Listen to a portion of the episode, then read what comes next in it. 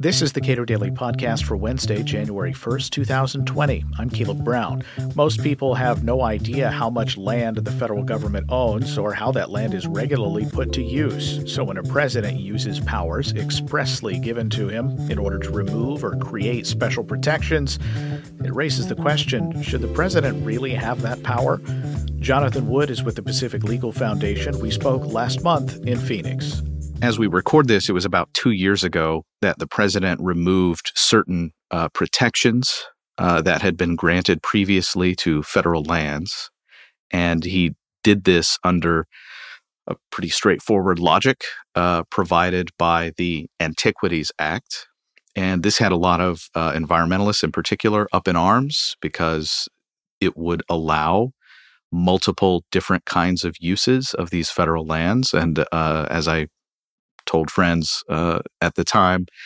I suspect that a lot of people now are learning for the first time that it's uh, legal in most cases on federal lands to make extractive use of those lands for grazing, for ranching, for timber harvesting, and that sort of thing.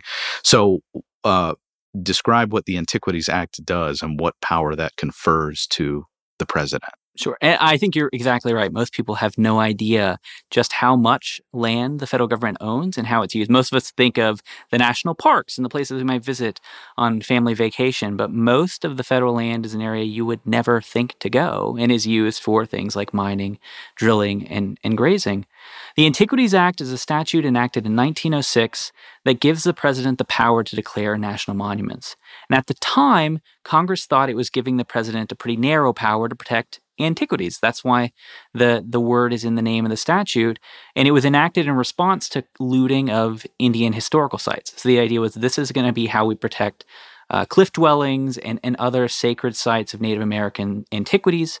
Um, unfortunately, over the last 113 years, presidents have significantly extended their power under that statute in all directions, so that now the president declares that essentially anything he wants to be an object uh, covered by the Antiquities Act can be covered. He can set the boundaries of national monuments however he wants, and he can regulate essentially wherever he wants uh, without giving notice or an opportunity to comment for any of the people that are actually affected by these decisions. So you have millions of acres being designated at a time and taken out of productive use, affecting local communities, and they don't know it's happening or get an opportunity to have a say. And uh, that could po- cause a problem both ways, frankly. Exactly. Right? I mean, so it could cause a problem in either removing a designation or creating a designation. That's exactly right. I mean, one of the ironies is that the criticisms of what President Trump did, uh, that environmentalists and conservation and recre- outdoor recreation groups have been making, are precisely the criticisms that federal land users and local communities have been making for decades. That it is unfair and wrong for one person to have this unconstrained power to just wake up one morning and sign his name to a piece of paper, and that decides how millions of acres at a time will be used. The Constitution says Congress is supposed to do that, and we, as the the American people, are supposed to have a say, but we don't. Um, and you know that's really at the heart of the the problem. It's not a should we be conserving areas, should we not be conserving areas. It's should the president have this kind of power when the federal government owns so much land? To the extent that ranchers and uh, timber harvesters and uh, people who are making agricultural use of of that land, uh, they're not really paying the full freight of making use of that land, though. Uh, it, I mean, it's fair to say that if a, if a designation is imposed, uh, in some ways, you're getting rid of a subsidy to them. Is that right? I think that's right, but you're probably just creating a subsidy for someone else. I mean, uh, fixing federal land policy is a big, big thing. It's not just the Antiquities Act by any measure. So, uh, the answer to what do we do? I think there's a short term and there's a long term answer to that. In the short term, uh, the Antiquities Act could be reformed to give Congress and states and the American people more influence on how federal lands are managed. That there's just something fundamentally wrong with giving one person unconstrained power to control millions of acres. That's just too broad a power.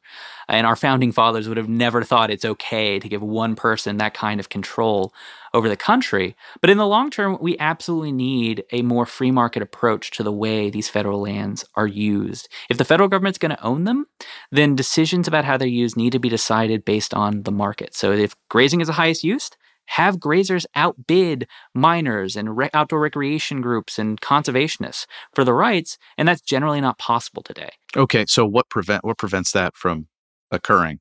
I know I know that ranchers and, and people who are grazing cattle and that sort of thing on uh, federal lands they are getting a sweetheart deal, but what's mm-hmm. the what's the impediment to getting them to pay what otherwise would be a market rate for the uses of those lands? Uh, so mostly it's just the lack of any means to identify the price. Uh, generally, anyone who uses federal land is getting a sweetheart deal. So if you're grazing, you're getting a sweetheart deal. If you're mining, you're getting a sweetheart deal. And those of us that visit national parks are getting a sweetheart deal. We're not paying for those either. I was in Acadia National mm-hmm. Forest mm-hmm. uh, a while back, and I thought, there are too many people here. and mm-hmm. I thought I took my family there and it was it's beautiful and mm-hmm. serene mm-hmm. and there are too many people there. And I thought, boy, I really would be willing to pay a lot more to have fewer people here. Mm-hmm. But you generally don't have that option. We don't price uses of federal lands the way a private landowner would to maximize the experience and get the most value. Instead, it is essentially a way to try to subsidize all sorts of special interest groups. And ultimately, to fix the problem, you've got to get rid of that. That these aren't, these shouldn't be political decisions. That the federal government should manage its land the same way a private landowner would. If grazing is the best way, let the grazers outbid everyone else. If it's for conservation or recreation, give them an option too. And that's what's really missing. So, right now, the federal government says this area is available for grazing. A conservation group that says actually it's really important for this fish or bird has no option to outbid the rancher and say, we want to protect this land and we're willing to put our money on the line to do it. And uh, as I've spoken with Shawn Regan about this mm-hmm. exact topic, uh, with respect to uh, conservationists essentially outbidding agricultural users of the land. And uh, to the extent that they're uh, prohibited from doing that, there are some practical issues with that, right? For if you want to conserve land rather than log it, there has to be some sort of mechanism. I mean, loggers will extract mm-hmm. uh, timber from the land in, in accordance with you know whatever rules govern that, but conservationists, no, right?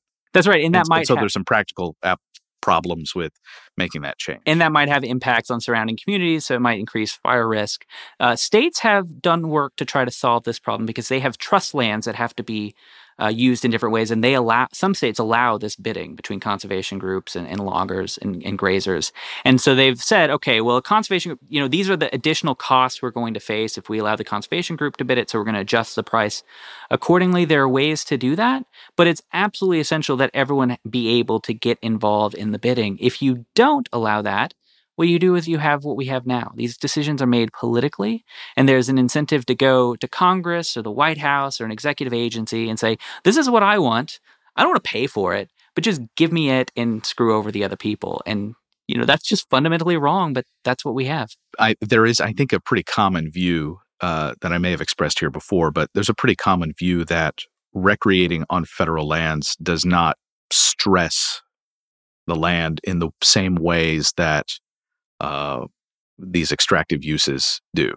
And maybe not the same ways, but it absolutely does stress federal lands and affects the way that we use federal. You mentioned uh, being up at Acadia that there was too many people for you to enjoy it. I went to Yellowstone last year and had a similar experience that if you wanted to see all the places you traveled thousands of miles to see, you had to wait in a really long line and try to like you know stand over someone and peer over their shoulder because just everyone and their mother was there.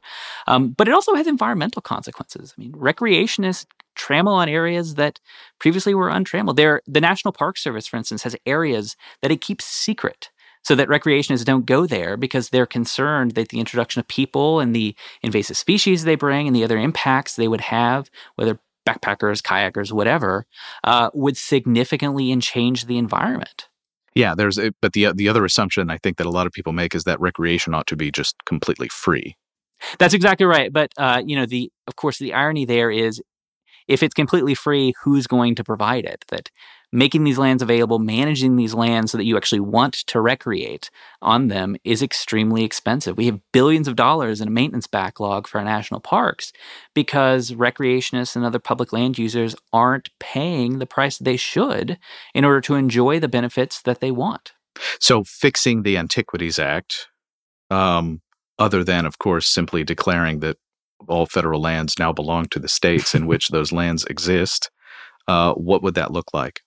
Uh, I think we actually do have a model. I wrote a report for the Center for Growth and Opportunity at Utah State University earlier this year, looking at past reforms and how they can be a model. So, right now, it is illegal for the president to designate a national monument in Wyoming or to designate a monument larger than 5,000 acres in Alaska. And both of those reforms have generally worked as I would have expected. Congress has been far more active in deciding how federal lands are used in those two states, which gives states a lot more influence. If you're a state representative or just a local resident, you can actually reach your member of Congress. You're not going to get a meeting with the president. So if he alone is making these decisions, you're locked out in a way that you aren't when Congress takes seriously its constitutional obligation to make these decisions. Now, with respect specifically to fire risk, mm-hmm. I know that when uh, the the land is designated as a national monument, that uh, a lot of the extractive uses simply are phased out. Um, what does that do to fire risk, to fuels on the ground um, that we definitely don't want to to be there mm-hmm. uh, when it comes time to uh, you know deal with wildfires in in these areas. It increases risks that we're seeing on all sorts of federal land. Uh, timber harvesting has been reduced substantially in recent decades, and there's been nothing else done to fill the gap. So we've got a huge increase in the amount of fuels on federal land, including national forest lands, and no mechanism for the government to actually go out and, and do something about it. The Forest Service is affecting has a decades long backlog of projects it wants to do to reduce fire risks in areas that are going to have significant effects on human populations and, and drinking water sources, but it just doesn't have the money. And there's no means for anyone else to help contribute that. So, one of the things that I know PERC, the Property Environment Research Center, has been looking at is how do we make it so that local communities and businesses and conservation groups can have more opportunities to go into the forest and say, you know, we really want to protect this habitat for a wolverine or protect this stream or our drinking water supply and we're willing to pay to do the forest management. That's an opportunity that doesn't generally exist today except for in a few you know experiments that have been allowed but it's not generally open season for people to go into federal lands and manage them appropriately Jonathan Wood is an attorney with the Pacific Legal Foundation. We spoke last month in Phoenix. Subscribe to the Cato Daily Podcast wherever you please, and follow us on Twitter at Cato Podcast.